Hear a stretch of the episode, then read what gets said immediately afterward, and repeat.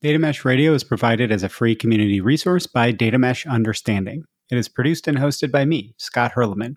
I created Data Mesh Radio to be a resource for data mesh practitioners the world over.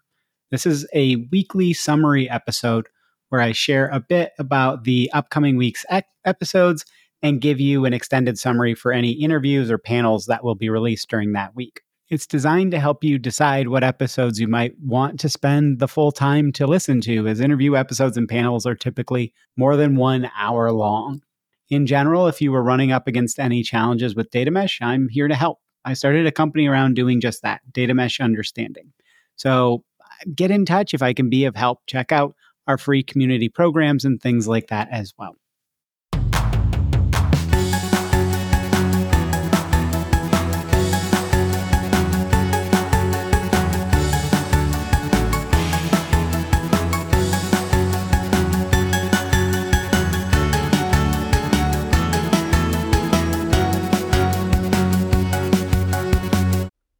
Weekly episode summaries and programming notes for the week of October 8th, 2023.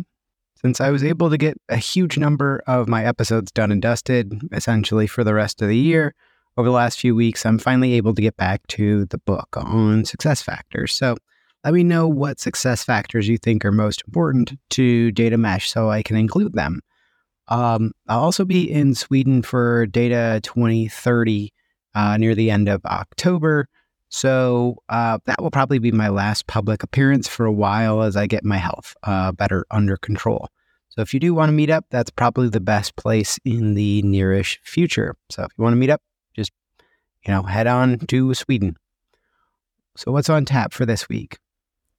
On Monday, we have episode 258 Data Mesh on Hard Mode Learning from Airtel's Early Data Mesh Journey.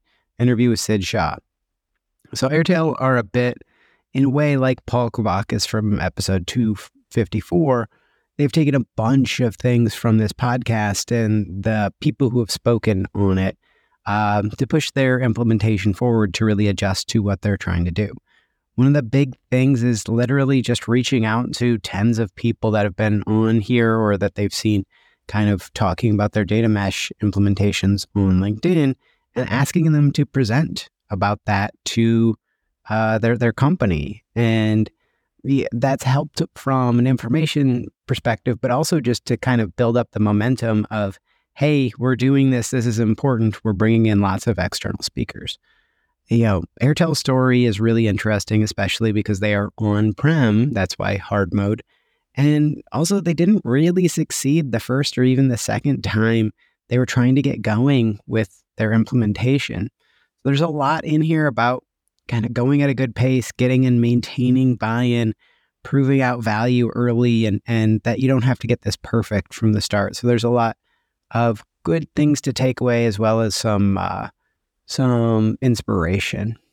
On Friday, we have episode 259 The Fellowship of the Data Mesh, The Journey to Meshtopia, Mesh Musings number 54. So I've been trying to develop this idea around uh, Meshtopia or Data Mesh Island or whatever for a while, and I think I've got um, some good uh, commentary around this where where we can start to talk about where are we all trying to head, but that we're also starting from different positions. So every organization does start from a different location when when heading to this kind of fabled land of of meshtopia of data meshtopia so every journey will look different you know somebody might be in the northwest and they've got mountains and forests and you know the the dwarves themselves uh, will want to go through the mountains, but the elves will want to go through the forests and all that type of stuff. Try try to understand why other people are are choosing like how they're going, but a lot of it is is that it's going to be very specific from your circumstances and your strengths. So, you know, often just get in touch with people and ask them, why did you choose to do this over this and things like that? Because the journey will look so different, where people put their focus will depend. Look to the fundamentals of, you know, what you are trying to achieve, how to achieve short and long term value and how you are making progress. You can choose your own journey. There are different paths to getting to this Meshtopia concept.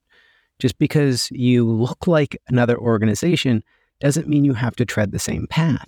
And especially when you think about those that really don't look like your organization, even if they're in the same industry. Somebody starting really, really decentralized and you're starting very centralized, your journeys are going to look completely different, even if you're supposedly similar companies. Um, think about the old trope of playing to your strengths while shoring up your weaknesses. This doesn't mean only playing to your strengths. That is where I'm seeing the most failures in data mesh. Just because you're bad at governance doesn't mean you can ignore it. Uh, find your fellowship of, or you know, your your fellowship or fellowships. Find people to constantly stay in touch with and exchange information about your implementation, their implementation. They're they are also the the best leverage points quite often. You know, hey, we want to do XYZ approach. Scott here says this is a very standard approach from these 10 organizations and here are the pitfalls. So we aren't making this up out of our butts, right? You know, being able to push that internally, that message internally and going, hey, we're not crazy. Other people are doing this. And then as well, when you think about even the phrase meshtopia as a bad phrase, I, I, I like it for certain reasons, but eh, these aren't you know nearly as magical as you expect. It's not a utopia. It's not as if as soon as you get to quote unquote, we are doing data mesh, everything all of a sudden resolves itself. still a lot of work. You still got to kind of carve out a life from the land. So think about how you do that. So I'll, I'll shut up now, but then you also have to listen to me anyway as we move on to the extended summary for Sid's episode.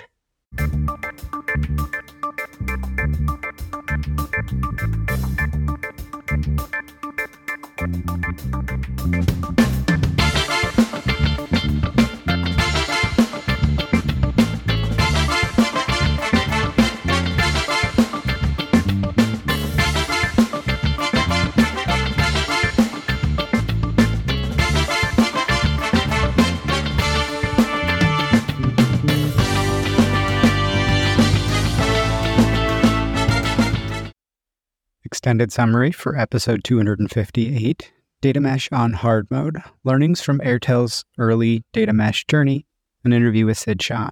So, in this episode, I interviewed Sid Shah, who's the head of product data and analytics at Airtel, a large Indian telecom operator. To be clear, though, he was only representing his own views on the episode. Before we jump in, it's important to note that Airtel are doing data mesh on what I call hard mode. Because of regulatory requirements and restrictions, they are all on prem. That means extra challenges when it comes to, you know, things like securing compute resources and another, a, a lot of other challenges. Sid started by talking about some of the challenges of data and analytics in a very large organization that has grown through ac- acquisitions. You know, data is siloed across the organization, and you can't get sight of the customer journey across lines of business. You know, they have one brand that they're working with, and yet they're completely siloed different businesses. And so they're not able to actually, the organization can't track that. To address this, a few years ago, they started landing data from all across the organization into a central data lake. Sound familiar? You can probably see where this is going. A central team getting more and more overloaded while there is an ever increasing demand for data, and the time to get that goes longer and longer. Add to that a data platform where the only team sophisticated enough to use that data platform being the central data team, and you have major bottlenecks, poor quality governance. The business teams weren't sure what to trust or what data really meant. All of that combining for a bad analytical experience. So that was the stage for why they started to look at data mesh. Even before coming to data mesh as a potential solution, Sid and team thought the biggest problem was poor data ownership. The teams who knew the data couldn't own the data even if they wanted to. They didn't have a platform they could actually use or the data fluency, the data capabilities to own their data work. The other issues could really be traced back to that, you know, poor quality, bottlenecks, low trust, etc. It all came back to that poor data ownership. According to Sid, coming across Data Mesh and all the other organizations that were implementing, including the stories from this podcast and the community, you know, self pat on the back there, validated that they weren't the only ones experiencing these data and analytics issues. And it gave them not just validation but hope and a set of talking points and proof points to leverage internally for driving understanding and you know driving that buy-in. Sid and team understood early on that changing data ownership is not a trivial exercise. It's not you know just changing the responsibility. You have to enable domains to actually be able to properly own their data or it's just the same problem of bad data and bottlenecks, but just new people to point the finger at. You're just treating that data ownership like a hot potato. They decided to not try to solve the challenges at the small scale at each of the individual domains, but come up with an approach that was going to really target the pain points at the enterprise level. So that's why they arrived on data mesh. They realized that they didn't want to do this at the small scale. They wanted to do it kind of more broadly. Two things that helped drive data mesh forward as a concept at Airtel were a general understanding of data mesh and its aims at the senior leadership level in the organization, and again, feeling that pain for long enough that people were ready for a, a fix. A third aspect was creating a way for data mesh to actually happen at Airtel specifically. How could data mesh work in their organization without trying to change everything about the organization and how people and processes actually worked. Essentially, how can you explain how this would work, you know, would all work to people at their level of involvement? You know, senior leadership doesn't worry much about the tech you your platform is going to use and that your mesh implementation won't disrupt the entire organization in a bad way while addressing a lot of the causes of data pain.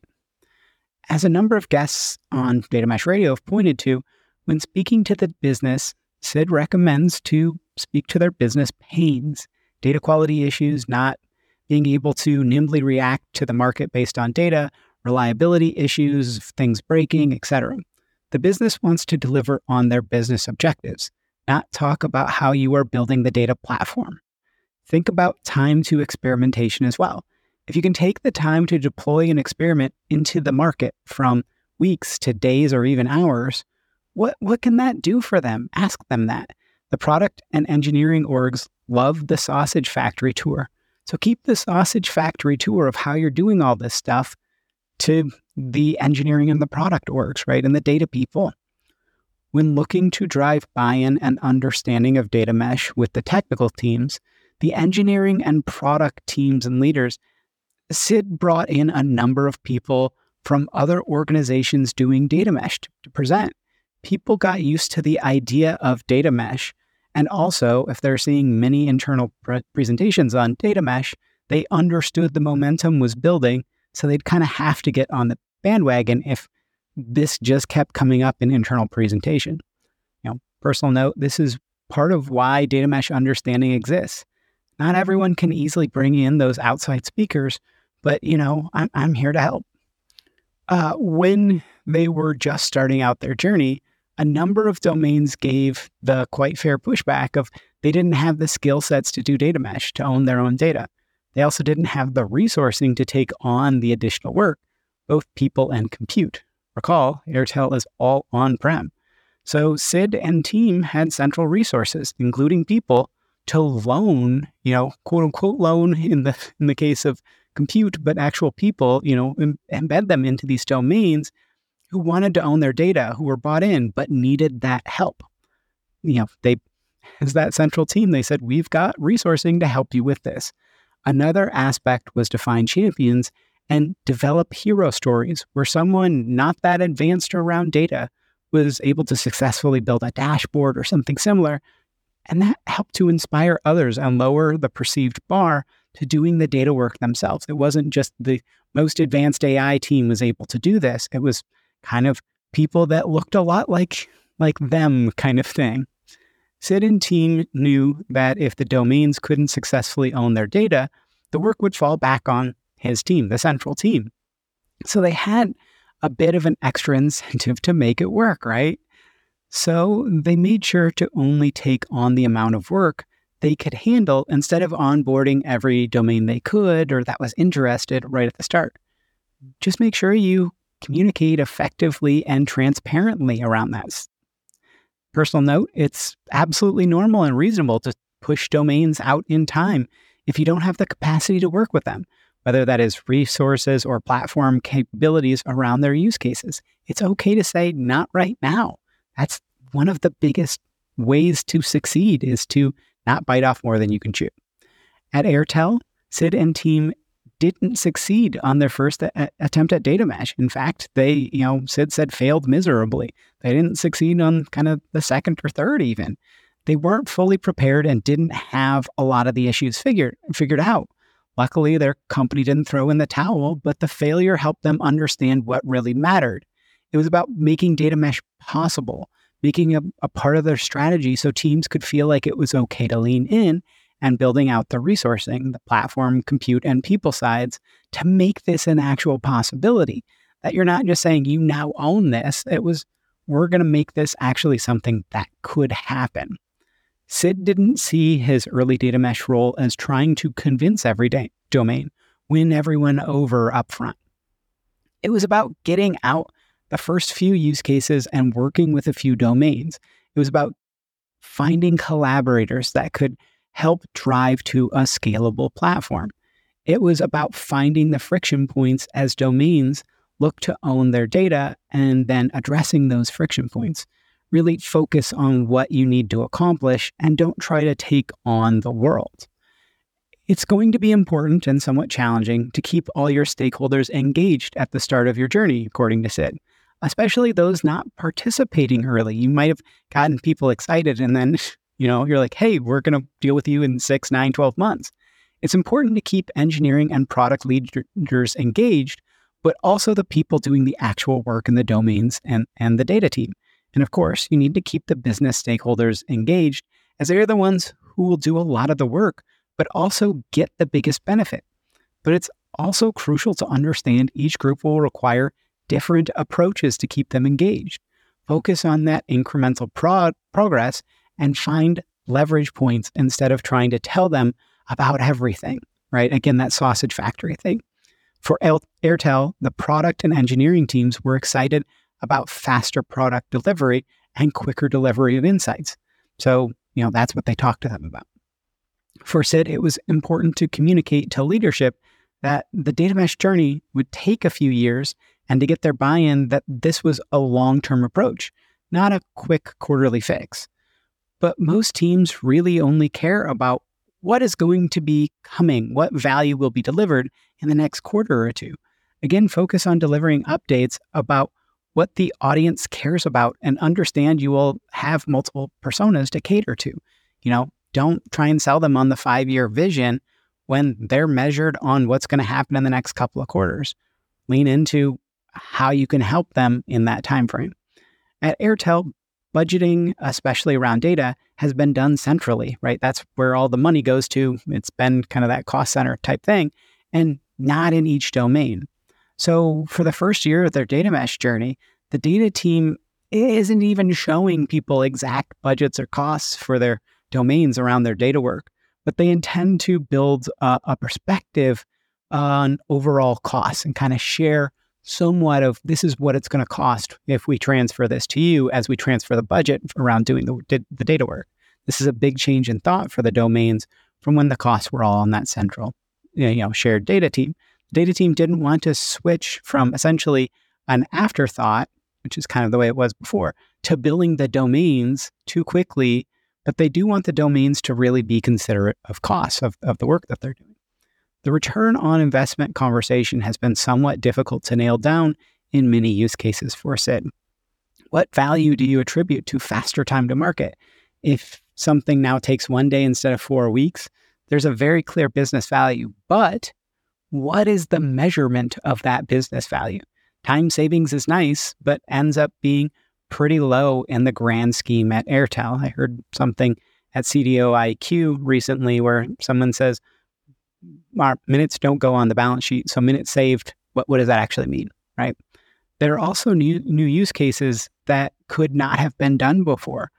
But overall, it's hard to point to an exact return figure. And personal note, this is where you can uh, flip this around on the lines of business and ask them to tell you how much value it generates for them to do uh, a use case that they couldn't or, or get to market quicker or easier and do smaller, you know, scaled, fine tuned experiments.